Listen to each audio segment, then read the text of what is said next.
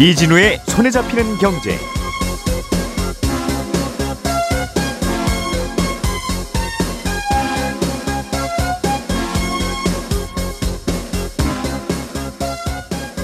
안녕하십니까 이진우입니다. 요즘 카드 론을 찾는 분들이 늘고 있습니다. 시중은행은 문턱이 높아져서 대출 받으러 가기가 어렵고 저축은행마저도 요즘 대출을 급격히 줄이고 있어서요. 급전 필요한 분들이 카드론으로 몰리고 있는 건데 문제는 금리입니다. 카드론 금리도 계속 오르면서 이제 15%에 육박하고 있습니다. 파업의 여름을 향해 질주하고 있다. 미국의 한 언론사가 뽑은 최근 기사 제목입니다. 65만 명 이상의 미국 노동자들이 올여름에 파업을 예고하거나 이미 파업에 들어간 상황을 표현한 건데 수십 년 동안 미국에서 볼 수 없었던 이런 대규모 집단 파업 현상이 요즘 왜 일어나고 있는 건지 또 이 사태가 혹시 우리에게 미칠 영향은 없는지 오늘 짚어보겠습니다. 7월 24일 월요일 손에 잡히는 경제 바로 시작합니다. 우리가 알던 사실 그 너머를 날카롭게 들여다봅니다. 평일 아침 7시 5분 김종배의 시선 집중.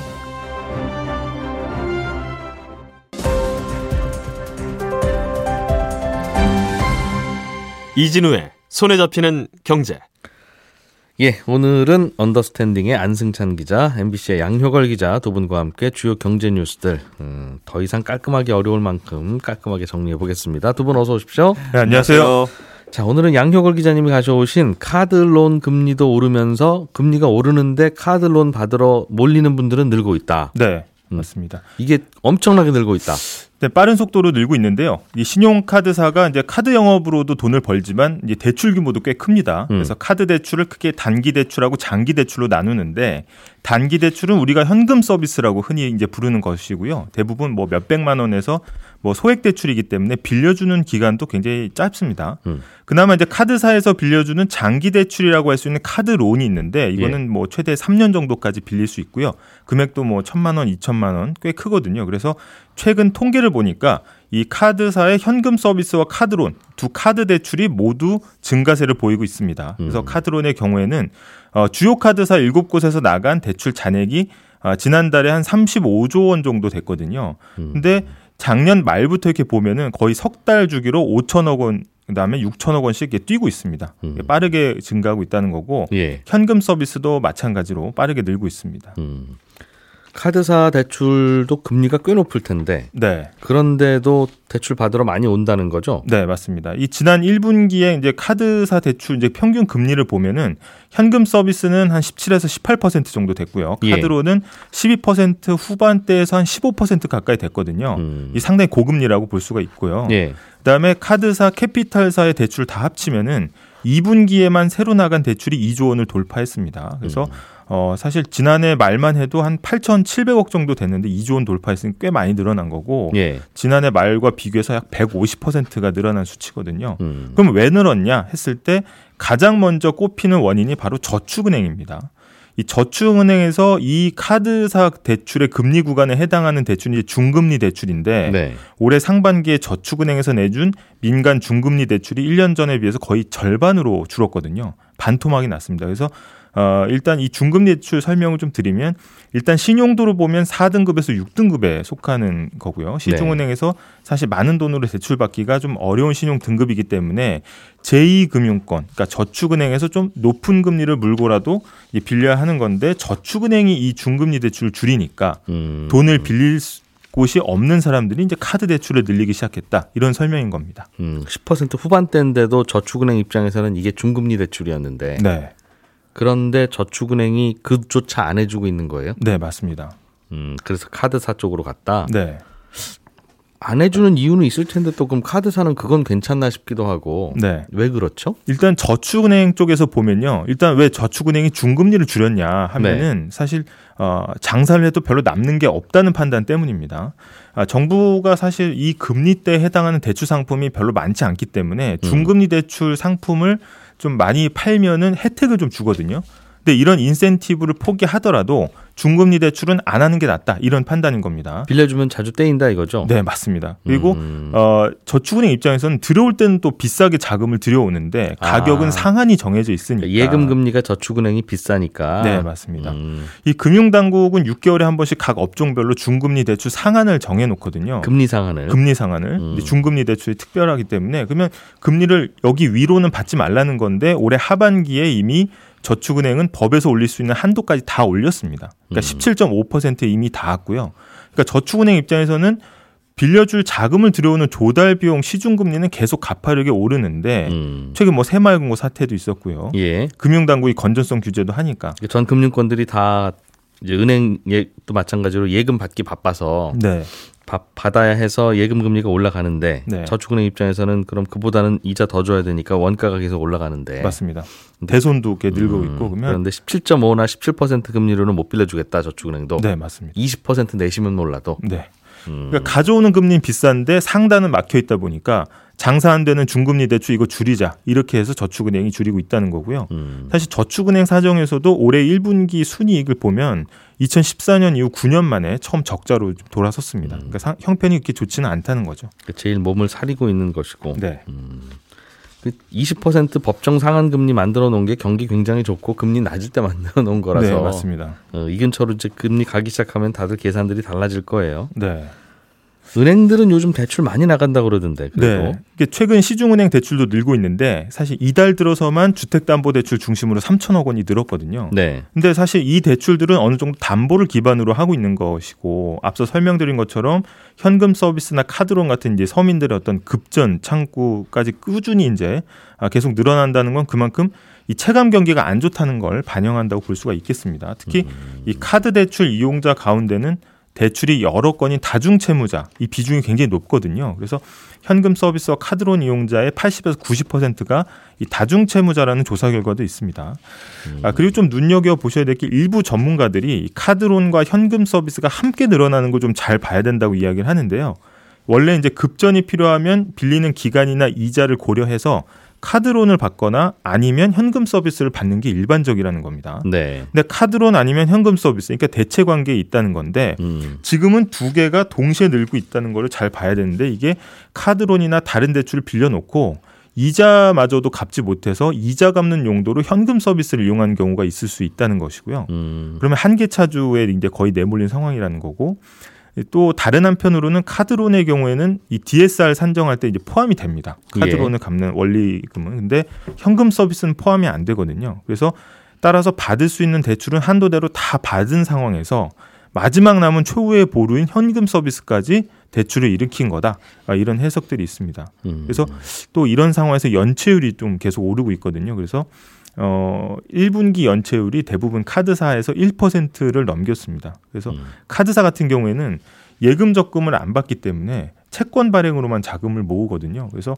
앞으로 채권 시장 금리가 어떻게 될지에 따라서 이 카드 대출 받은 분들의 부담이 더 늘어날 수 있다는 음. 우려도 좀 나오고 있습니다. 이 카드 대출이건 카드 론이건 다 현금 서비스건 만기가 짧아서 네. 그 다음에 또 갚아야 될 때 오면 그거 뭐 어떻게 갑자기 갚겠어요? 네. 또 돌려막고 돌려막고를 돌려막기가 예. 계속 할 수밖에 없는데 그 그렇게 안 할 여윳돈 있으신 분들은 불리지도 않았을 테니까. 맞습니다. 음 그게 뭐 작은 돈이면 몰라도 큰 돈 빌리신 거는 사정이 있는 건데 에, 점점 연체가 늘어나고 있다. 네. 고금리 버틸 수 있는 기간이 그렇게 길지 않아서 그런 거겠죠, 그죠? 맞습니다.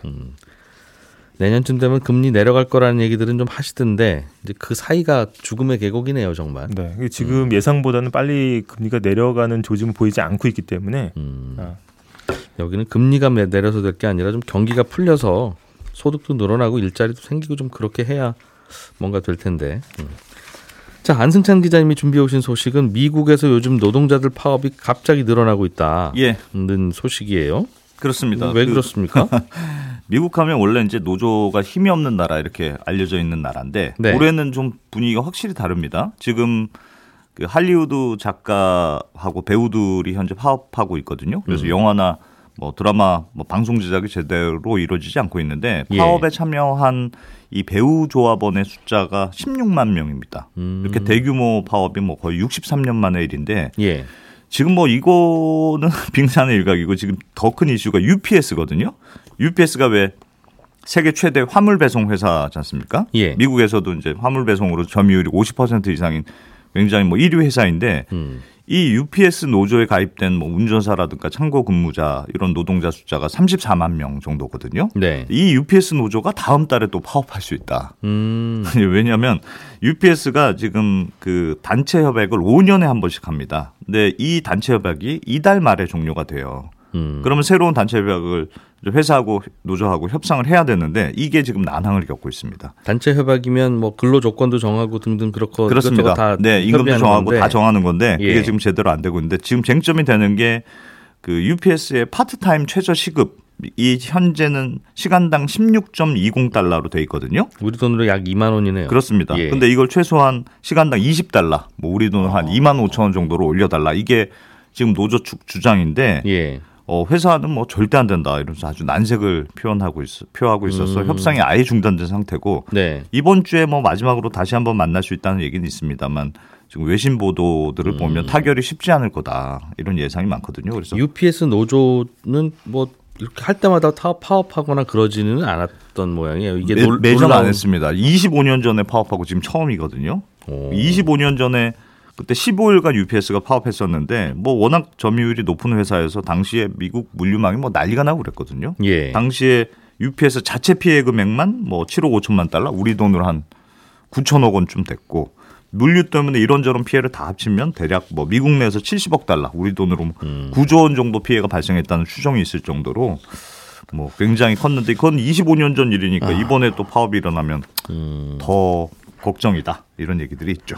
우리 눈높이에서 보면 시간당 임금도 꽤 높은 것 같고 네, 음, 그리고 인상률도 요구하는 인상률도 꽤 높네 싶은 생각은 드는데 예, 저도 요즘 미국 가끔씩 다녀오는 분들 이야기를 들어보면 음, 와 물가가 정말 많이 올랐어요. 맞습니다. 그리고 물가도 올랐는데 뭐 팁도 그 물가 오른 폭보다 더 많이 올랐다고 예전에는 네. 10% 15% 주면 그냥 넘어갔었는데 네, 요즘엔 20%가 그냥 의무적인 팁 비율이다. 그러면 음. 지불하는 분들 입장에서는 훨씬 다를 텐데 맞습니다. 이런저런 물가 상승이 이제 또 근로자들 입장에서는 우리도 그럼 더 받아야 먹고 살 수 있겠다. 이제 하는 그런 거죠. 그런 거겠어요. 네. 음. 미국 자동차 노조도 파업한다는 얘기가 들리던데. 자동차 노조도 이게 심각합니다. 지금 여기도 되게 복잡한데 이 자동차 노조 이 노동자들이 소- 소속된 상급 단체가 이제 전미 자동차 노조라는 곳인데 네. 여기도 이제 4년짜리 단체 협약을 맺는데 이것도 9월 14일 날 종료가 돼요. 음. 그럼 여기도 새로 협상을 해야 되잖아요. 근데 예.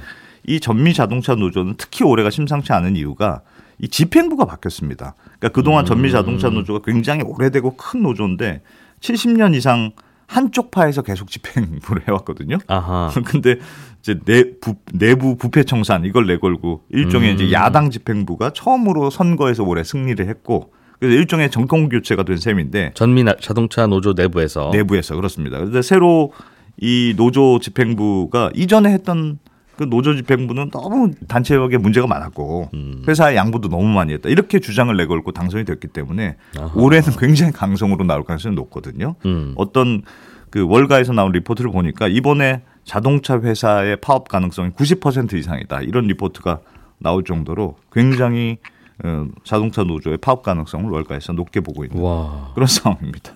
UPS도 하고 자동차 노조도 하면 야, 이거 어떡하죠? 그러니까 지금 난리인 게 UPS하고 음. 자동차 노조까지 합치면 올해 미국에서 파업에 참여한 노동자가 한 80만 명 정도 될 것으로 추산이 되는데 네. 작년에 미국에서 파업 다 합쳐도 20만 명 수준이었거든요. 아하. 그러니까 굉장히 많이 늘어. 이게 1970년대 이후에 역대 최대 규모의 미국 파업이 될 것이다. 예. 이런 얘기가 나오는데 사실은 1970년대가 미국에서 오일 쇼크 뭐 이런 게 겹치면서 물가가 굉장히 많이 올랐던 시기였거든요. 그러니까 당시에도 물가만큼 임금이 충분히 오르지 않는다 이런 불만 때문에 네. 뭐 노동자들이 대규모 파업에 그 나섰었는? 예 음. 이번에도 마찬가지죠. 이제 물가가 지금 많이 뛰고 있었잖아요. 그러니까 음. 어, 직원들 입장에서는 물가만큼 임금이 충분히 올라가지 않는다 이게 불만인 거고 이게 이제 아, 아무래도 파업이나 여러 가지 변수로 작용하고 있는 건데 입장도 충분히 이해는 되는데 예. 근로자들도. 근데 이거 받아들여서 또 올려주면 또 물가 그게 물가가 또 오를 거 아니겠어요? 당연히 원가도 오르고. 그러니까.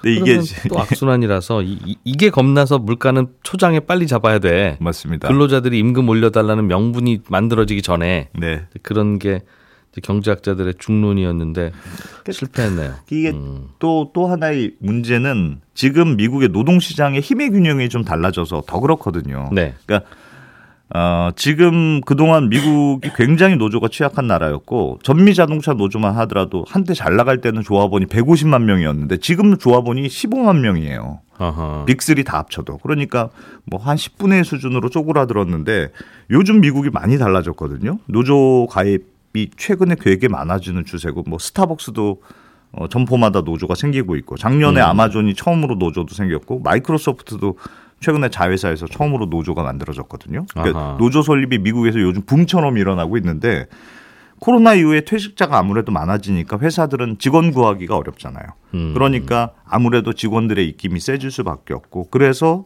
노조도 더 활발하게 만들어지고 있는 게 아닌가 아. 뭐 그런 분석들이 있고 재밌는 게 노조에 대한 미국인들의 생각이 좀 달라지고 있습니다. 음. 어, 갤럽이 미국인들을 상대로 어, 노조에 대해서 어떻게 생각하느냐 이걸 매년 조사해서 발표하거든요. 예. 근데 2010년에는 노조에 찬성한다 이런 의견이 48% 그러니까 절반도 안 됐어요. 근데 요즘 조사에서는 71%가 노조에 찬성한다 이런 조사가 나오거든요. 미국 일반인들의 인식도 인식이 그렇습니다. 음. 이게 이게 1965년 이후로 가장 높은 수준인데 네. 그만큼 노조에 대해서 미국인들의 생각이 우호적으로 변하기 시작했다는 있다. 거고 음. 그 요즘 이 새로 생기는 노조들 보면 굉장히 젊은 세대들이 많이 가입하는 게 음. 특징이거든요. 그래서 예. 요즘 미국 젊은 세대들은 이 노조를 가입하는 게 약간 구닥다리 같은 게 아니고 좀 쿨하고 멋진 거다.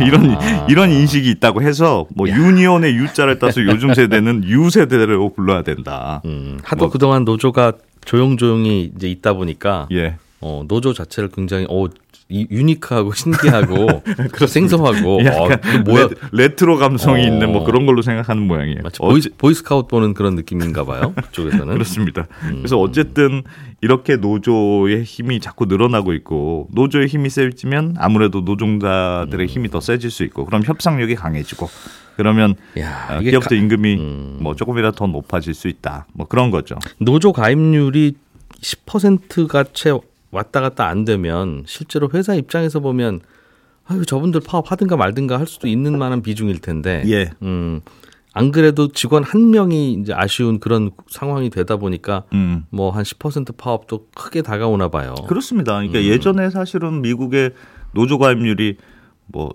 80년대 이전에는 20%도 넘고 그랬거든요. 예. 지금은 10% 수준이니까 역대 최저치긴 해요. 그러니까 민간 부분만 따로 떼서 노조 가입률로 보면 한 6%니까 우리나라도 10%대는 되고 웬만한 나라들이 보통 20%뭐 10%이 정도는 되는데 예. 미국은 정말 노조 가입률이 미미하다 그런 평가를 그동안 받았는데 음. 생각해 보면 요즘은 이 수치도 워낙 더 떨어지지 않은 게 워낙 노동시장에 새로 뛰어드는 사람들이 많다 보니까 음. 지금 수준을 유지하는 것만으로도 노조의 가입자 수는 사실 늘어나고 있는 추세다. 음. 지금 이렇게 보고 있고요. 작년 통계를 보니까 아, 이직을 안 하고 회사에 계속 다닌 사람들의 그 임금 평균 상승률이 5.5%. 네. 이직자는 평균 7.7% 상승했더라. 이런 조사 결과도 있었습니다. 미국 사장님들도 잡힌 물고기에는 덜안 줍니다. 아, 이거 참. 그래서 이게 25년 만에 어, 음. 최대 상승률인데 아무튼 작년에 물가가 이제 미국에서는 워낙 많이 뛰었으니까 음. 그런 걸 반영한 것으로 보이는데 올해는 여기다 이제 노조 어, 파업까지 가세하면 물가 예. 상승률이 더될 수 있거든요. 그러면 미국의 물가 상승률도 생각보다 쉽게 꺾이지 야. 않을 수 있다. 그러면 미국의 기준금리 상승도 혹시나 더 좀 더 계속되는 거 아닐까? 음. 뭐그 역시 이제 미국의 금리 인상도 미국의 그러게요. 노동 상황을 좀 봐야 한다. 뭐 이런 지적들이 나오는 것 같습니다. 그러니까 내일 모레 사이 미국의 FOMC에서는 금리 한 번 더 올릴 거라고 그러던데. 예. 요게 마지막일 거라는 생각을 하고 있으나 어떻게 될지 모르겠다. 네.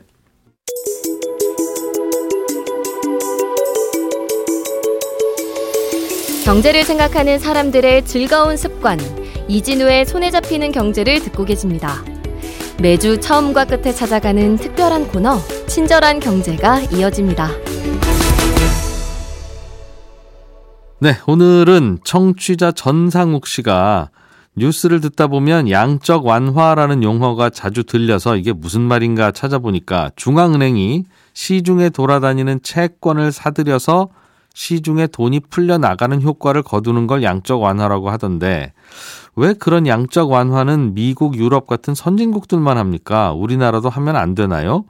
우리나라도 한국은행이 채권 사들이는 일을 가끔 하던데 그건 양적 완화라고 안 부르는 이유가 있습니까? 이런 질문을 보내오셨습니다.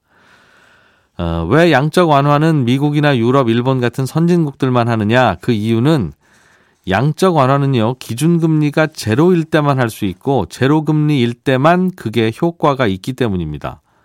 만약 기준금리가 제로가 아니라 예를 들면 2%라면 중앙은행이 양적 완화를 해서 시중에 돈을 더 흠뻑 뿌리면 시중에 돈이 흔해져서 금리가 2%보다 더 아래로 내려가게 되거든요.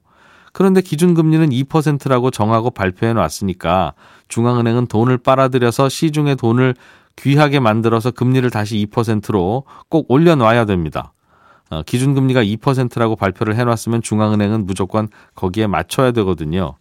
그러니까 기준금리가 제로금리가 아닐 때는 양적 완화랍시고 시중에 돈 뿌려서 돈을 흔하게 만들어 봐야 그 다음날부터 돈을 다시 빨아들여서 기준금리를 맞춰야 되니까 기준금리가 제로금리가 아닌 나라는 돈을 풀어대는 양적 완화를 해도 소용도 없고 의미도 없는 겁니다. 그러나 기준금리가 제로금리인 나라들은 어차피 금리가 제로니까 시중에 돈을 더더 흠뻑 뿌려줘도 금리가 제로보다 더 내려가지는 않으니까 돈이 넘쳐 흐르도록 계속 양적 완화를 할 수 있는 거고요. 그래서 그게 효과도 있는 겁니다. 그래서 양적 완화를 할 수 있느냐 없느냐는 이 제로금리를 할 수 있느냐 없느냐 하고 같은 질문이 되는 거고요.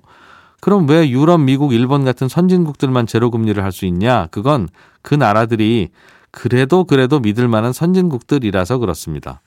마치 욕쟁이 할머니 식당이 불친절해도 맛은 있으니까 그래도 계속 가는 것처럼 세상의 돈들은 어딘가로는 흘러가야 되는데 믿을 만한 곳들이 별로 없으니까 제로금리라고 해도 미국, 유럽, 일본으로 가는 거고요. 그러니 그런 나라들은 양적 완화도 할 수 있는 건데 이제 우리나라처럼 신용도가 약간 떨어지는 나라들은 제로 금리를 하면 손님들이 안 오고 다 빠져나가니까 제로 금리도 못 하고 그러다 보니 양적 완화도 못 하고 그런 겁니다. 아주 가끔씩은 한국은행도 시중에서 채권을 사들이면서 돈이 풀려나가게 하는 일을 하기도 하는데 그건 특정한 분야에 돈이 잘 안 흘러갈 때 임시방편으로 가끔 쓰는 방법이고요. 그걸 양적 완화라고 부르지는 않습니다. 오늘은 청취자 전상욱 씨가 보내주신 질문 덕분에 또 어, 양적 완화에 대해서 우리도 알게 됐네요. 전상욱 씨께는 저희가 준비한 선물 보내드리겠습니다. 예, 이렇게 궁금하신 내용들 친절한 경제 게시판에 남겨주시면 제가 자세하게 조사해서 답변 드리겠습니다. 지금까지 이진우였고요. 저는 내일 아침 8시 30분에 다시 찾아오겠습니다. 함께 해주신 여러분 고맙습니다.